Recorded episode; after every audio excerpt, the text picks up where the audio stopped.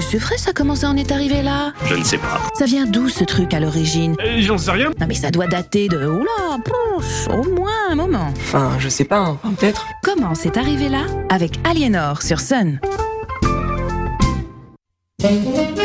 Bienvenue à bord de Comment c'est arrivé là. La capitaine Aliénor vous embarque ce matin sur l'Atlantique à la poursuite des pirates et autres corsaires. Mais comment les différencie-t-on d'ailleurs? Parce que jusqu'à la fin du Moyen Âge, pirate ou corsaire désigne indifféremment un ruffian des mers qui pille les navires flottant sur les vagues d'à côté. Sur la fin du Moyen Âge, certains armateurs civils sollicitent de leur suzerain le droit de représailles, c'est-à-dire l'autorisation de s'emparer par la force d'une quantité de marchandises identique à celle perdue après avoir été pillée. C'est ainsi que naît ce qu'on va appeler la guerre de course. Le terme corsaire désignera différemment l'armateur, c'est-à-dire le propriétaire du bateau, le capitaine, ses marins ou même le bateau lui-même. On emploie le même principe d'arraisonner et de piquer la cargaison du collègue, mais avec la permission du chef pour se donner bonne conscience. Autour du grand siècle, la mise en place d'un document appelé lettre de marque ou lettre de commission ou lettre de course, alors attention, c'est pas la liste, c'est bien la lettre, signée par le roi, autorise le porteur à attaquer les navires battant pavillon ennemi, principalement les bâtiments de commerce. On ne marche pas sur les pieds des copains, on laisse les militaires s'envoyer des boulets entre eux, pas de concurrence déloyale s'il vous plaît. En revanche, la détention du mot doux avec autographe royal protège l'équipage en cas de prise du navire. Car si ses membres sont des civils et de ce fait non rattachés à un état-major, les corsaires sont soumis aux lois de la guerre et en cas de capture par l'ennemi, reçoivent le statut de prisonnier de guerre, ce qui est plus confortable que d'être traités comme de vulgaires hors la loi. La lettre perd cependant tout effet à la fin du conflit entre les pays concernés. Quand le chef a stop, on s'arrête.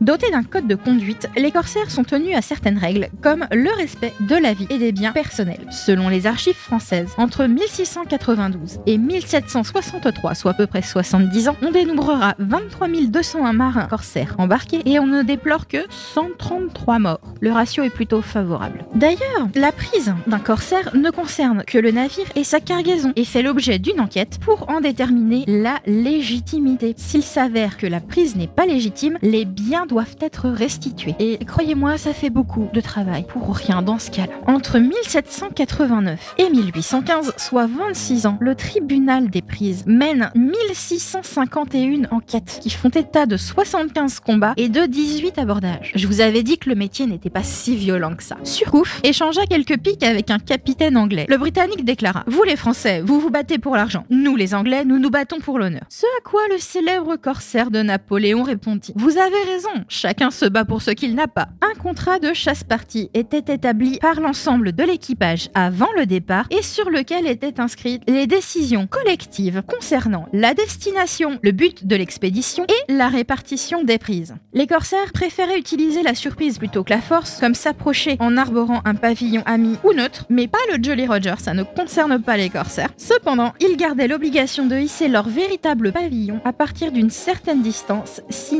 l'enquête jugeait qu'il y avait eu traîtrise. Je rappelle, dans ces cas-là, il faut rendre le butin. Ça met pas l'équipage de bonne humeur. Une partie de l'équipage du navire conquis était alors désignée comme otage et devait témoigner lors de l'enquête. Ce n'est qu'à l'issue de celle-ci que la vente des cargaisons scellées par la mérauté lors de l'arrivée au port était autorisée. Seule exception faite pour le tissu qui était brûlé afin de préserver le travail des manufactures françaises. Les marins, tous équipages confondus, c'est-à-dire équipage corsaire comme équipage otage, étaient consignés à bord jusqu'au verdict. Ceci afin d'éviter que quelques petites marchandises ne soient vendues avant la fin de l'enquête. Concernant les biens des passagers, les archives de la marine font état de mises sous scellées à l'issue de la prise, c'est-à-dire en mer, ainsi que de certains prisonniers qui les utilisent pour tenter de monnayer leur rançon avant l'arrivée au port. Quant aux navires, ils étaient le plus souvent investis par un équipage de prise, dont la mission était soit, dans le cadre des plus petits bateaux, c'est-à-dire un ou deux mâts, utilisés pour continuer la course avec deux bâtiments coordonnés, soit de le ramener dans le port le plus proche, et c'est ce qui arrivait euh, la plupart du temps avec les navires marchands parce qu'ils avaient un fort tonnage, qu'ils étaient lourdement chargés et donc peu rapides, qui n'est pas des plus stratégiques pour de la guerre de course. Une fois au bord, le capitaine se mettait en relation avec l'armateur du navire arraisonné pour proposer soit une rançon, soit de l'échange de prisonniers. Il arrivait même que le capitaine corsaire, n'ayant pas assez d'hommes, se contente de faire payer la rançon au capitaine ennemi et le libère contre une promesse de rendre des prisonniers. C'est ce qui fut appelé la guerre en dentelle. Déjà à l'époque, certains métiers peinaient à recruter faute de personnel disponible et motivé. Pour exemple, Garneret, corsaire sous Napoléon, cumulait à la fois les talents de peintre, dessinateur, graveur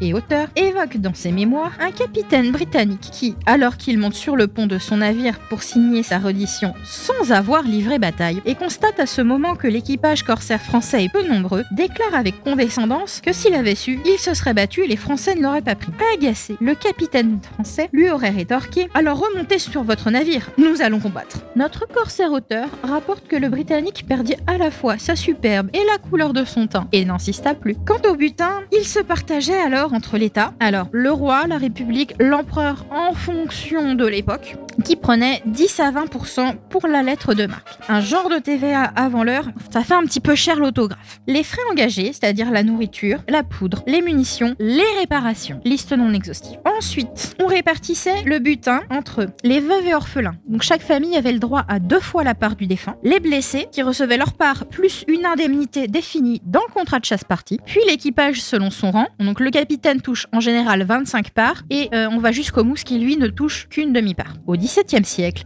la répartition se fait deux tiers pour l'armateur, un tiers pour l'équipage. La guerre de course fut abolie en 1856 par le traité de Paris qui marquait la fin de la guerre de Crimée. Il fut signé par 52 États, à l'exception de l'Espagne et des États-Unis, dont je vous reparlerai en abordant la flibuste, qui est un monde un petit peu à part. Pour la France, notre dernier corsaire officiel fut Étienne Pelleau, qui vécut de 1765 à 1856. Je vous souhaite une très belle journée à l'écoute du son unique.